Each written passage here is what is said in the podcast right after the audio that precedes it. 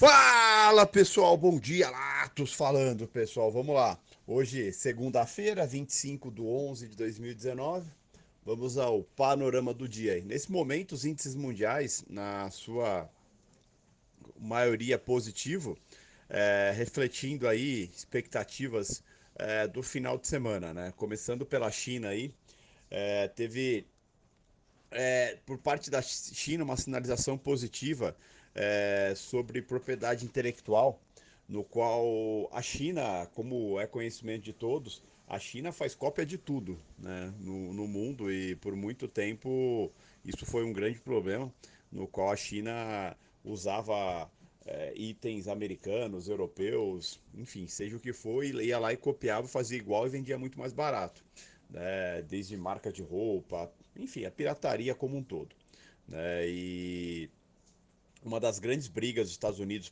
nessa guerra comercial é justamente isso, né? Que a China respeite mais e tenha, de certa forma, tem uma linha mais dura quanto à proteção, né, da tecnologia, de outras coisas, de outros países, né? Já que a China fabrica para todo mundo, que ela possa ser mais dura com quem faz pirataria ou copia os produtos que não são de criação chinesa e que não permita que seja comercializado, enfim, que seja mais duro com isso. E a China aprovou algumas sanções sobre isso que meio que vai em direção ao que os Estados Unidos procura, tá? Então isso é bem visto pelo mundo como uma sinalização muito positiva por parte da China, pensando aí no acordo na parte 1 dessa guerra comercial, tá? Então isso animou bastante aí os mercados, e os índices mundiais acabaram fechando, os asiáticos fecharam positivos e os europeus ainda estão de certa forma positivos aí. Nesse momento a gente vê o S&P tá 0,22 de alta. O S&P também está refletindo uma notícia nos Estados Unidos que os democratas confirmaram aí que o Michael Bloomberg vai ser candidato à presidência dos Estados Unidos, né? Vai concorrer às prévias dos democratas e pretende sim enfrentar o Trump nas eleições. Por algum motivo que ainda não ficou claro, os mercados também reagiram positivamente a isso, né? Então não ficou a dúvida no ar se o mercado acha o Bloomberg uma alternativa melhor que o Trump. Não deu para entender exatamente isso, mas o que é interessante é que agora o Trump vai ter um candidato à altura, né, que vai dar uma boa competição eleitoral, e isso acaba trazendo bastante movimentação para o mercado, que é o que a gente gosta bastante. Vamos ver como vai ser isso aí. O petróleo nesse momento está 0,05, também animado um pouco aí com dados chineses aí, principalmente sobre a guerra comercial e a chance de sair ainda esse ano um acordo comercial, pelo menos a parte 1 desse acordo, né? Tanto é que alguns analistas acreditam que a parte 2 pode levar anos pela complexidade e as coisas envolvidas nessa parte 2. O petróleo está aí 0,09 nesse momento, 57,82. O euro está caindo 0,07. Saiu alguns dados da Alemanha, no qual deixou o mercado um pouco preocupado, né? O índice IFO de sentimento das empresas dos Estados Unidos, ele veio dos Estados Unidos, não, perdão, da Alemanha, e ele veio abaixo do esperado. Isso fez o euro pesar um pouquinho, pressionou um pouco o índice dólar. O índice dólar está 0,03 de alta agora. O dólar está até que forte no mundo e estável para positivo no mundo.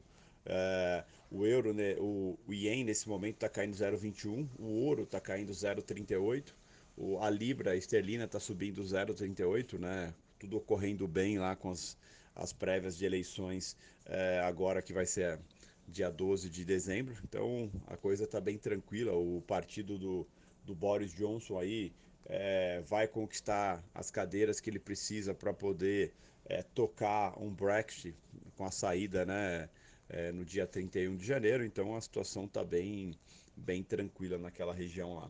Hoje temos um dia muito parado, né? Agenda vazia. O único item para sair hoje, daqui a pouquinho, é o Boletim Focus, daqui 3 minutos. Fora isso, não tem mais nada no radar para sair. Então isso é bem, tira bastante a liquidez do dia, né? Não tem motivadores de movimentação. Lá fora está tudo tranquilo, né? Quando a gente olha para a Ásia e Pacífico, está tranquila a situação, devido a uma certa forma de o mercado chinês, a China como um todo dando uma sinalização positiva sobre a trade war. Em Hong Kong teve eleições final de semana, teve público recorde, né, de votação, lá 71% da população foi às urnas votar, então isso acabou dando maioria para o partido de escolha do povo. Isso é bem tranquilo, né, uma sinalização positiva. Falando de América Latina, ainda continuam as manifestações aí na América Latina, tanto Bolívia, Colômbia, Chile, ainda continua tensa a situação. No restante é mais tranquilo. O governo brasileiro, o Bolsonaro, acabou dando declarações sobre isso, diz que estão acompanhando, mas que no Brasil, no momento, não tem motivações para ter esse nível de manifestações, então não acredita que aqui no Brasil se tenha uma contaminação devido à América Latina. Não deixa de ser verdade, né? Apesar de ter preocupações aí com STF, com algumas outras coisas, não tem muitas motivações para isso. Mesmo o Lula solto ou o PT tentando inflamar de alguma forma o país, não consegue, até porque o país está andando, né? É inegável que o novo governo está fazendo o país retomar a sua estrutura, talvez não na velocidade que se esperava, mas está retomando, isso que é importante, né? E o governo agora está um pouco preocupado com o pessoal do Bolsa Família, está preocupado com programas sociais, o qual não vinha sendo o foco, mas depois do Lula solto e sabendo que eles vão usar isso como arma, né, o governo já está começando a ficar preocupado e criar medidas aí para a população mais pobre, uma forma de estimular e incentivar aí o crescimento e volta dessas famílias, até mesmo para o mercado de trabalho e para ter uma vida básica, pelo menos, tá? Então isso é a linha que o governo vem tomando agora e, enfim, né, as coisas vêm acontecendo de uma forma ou de outra.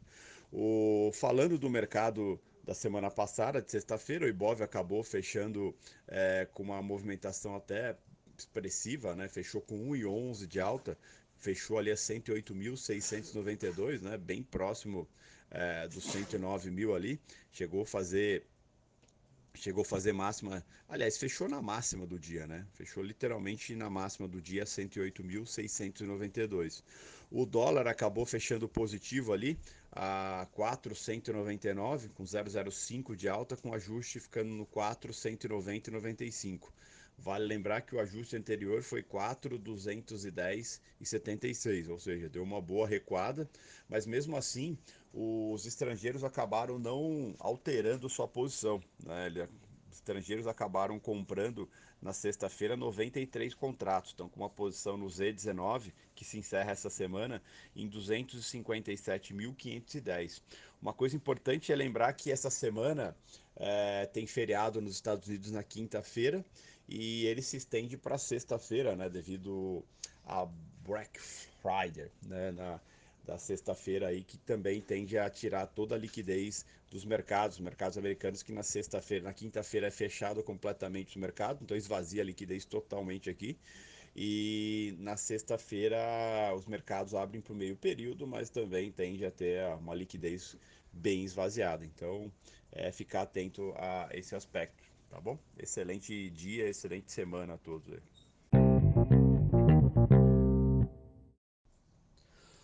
Fala pessoal, boa noite, Latos falando pessoal, vamos lá, segunda-feira, 25/11/2019, vamos ao panorama de encerramento aí.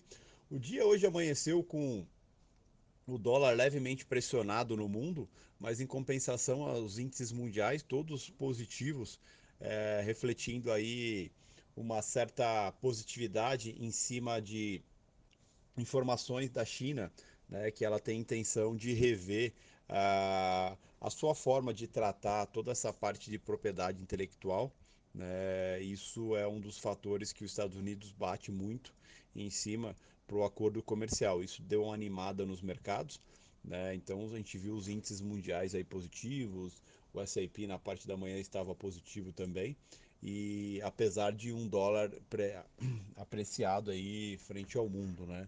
O euro estava pesando na parte da manhã, o dólar tava, o DX estava puxando um pouquinho, o iene japonês estava caindo na parte da manhã, né? Então isso de certa forma fez com que o nosso mercado aqui, o índice tivesse uma abertura positiva e o dólar uma abertura aí levemente negativa, próximo da estabilidade. Mas ao longo do dia isso foi se revertendo e a gente viu um dólar positivar e a gente viu também o índice negativar e se manter estável ao longo do dia todo. Algumas informações que saíram foram pressionando um pouco o dólar e aos poucos fazendo peso na bolsa, né? A gente viu inicialmente o Banco Central não aceitar nenhuma proposta sobre a venda de dólares à vista e também, consequentemente, não foi feito swap reverso, né? E na sequência disso saiu o déficit das contas externas, né? Veio acima de esperado, o pior para o mês de outubro desde 2014.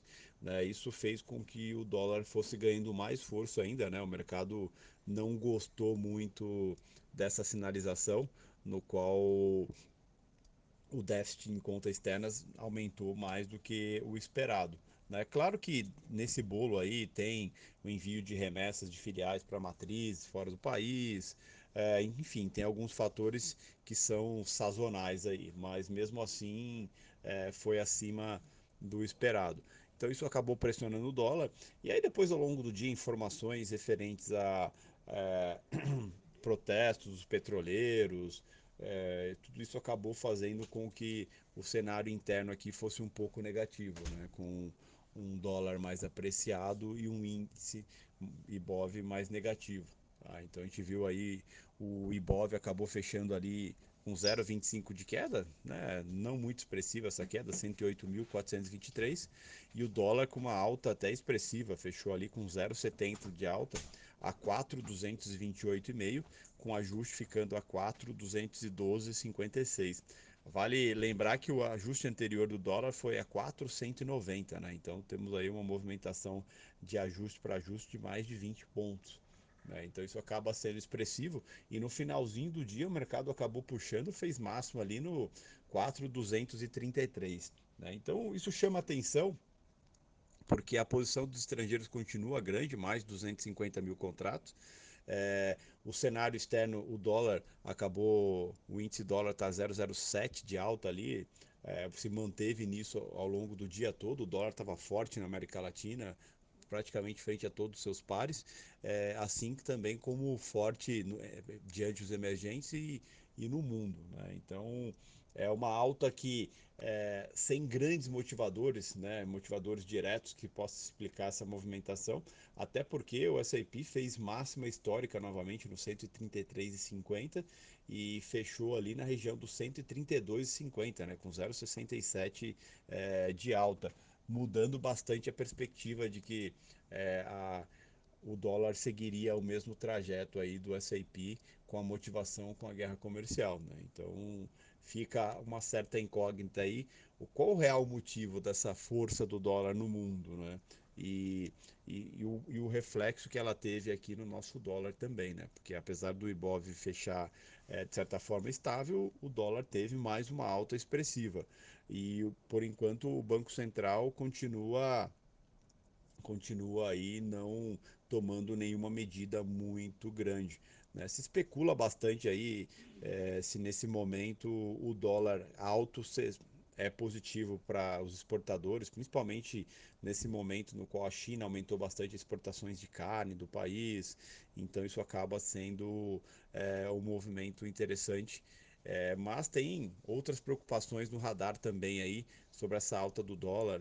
As chinesas que ganharam o consórcio do Campos de Búzios junto com a Petrobras estão ameaçando abandonar o projeto justamente por não saber quais vão ser os custos delas perante ao que a Petro, a infraestrutura que a Petro já criou nesses campos, até mesmo para descobrir sua exploração e tudo mais, são custos ainda não revelados. Então isso preocupa bastante também, porque a Petro acaba ficando sozinha dentro desse contexto todo. Enfim, o cenário momentâneo não tem muitos fatores positivos. Então, na dúvida, os mercados acabam buscando um pouco proteção, e se especula bastante, acaba especulando bastante em cima do dólar, que foi o que aconteceu hoje também. Vamos aguardar para ver amanhã como vai ser a continuidade, Amanhã já temos uma agenda um pouco mais interessante. A agenda de hoje foi super vazia, então é aguardar para ver como vai ser a agenda de amanhã,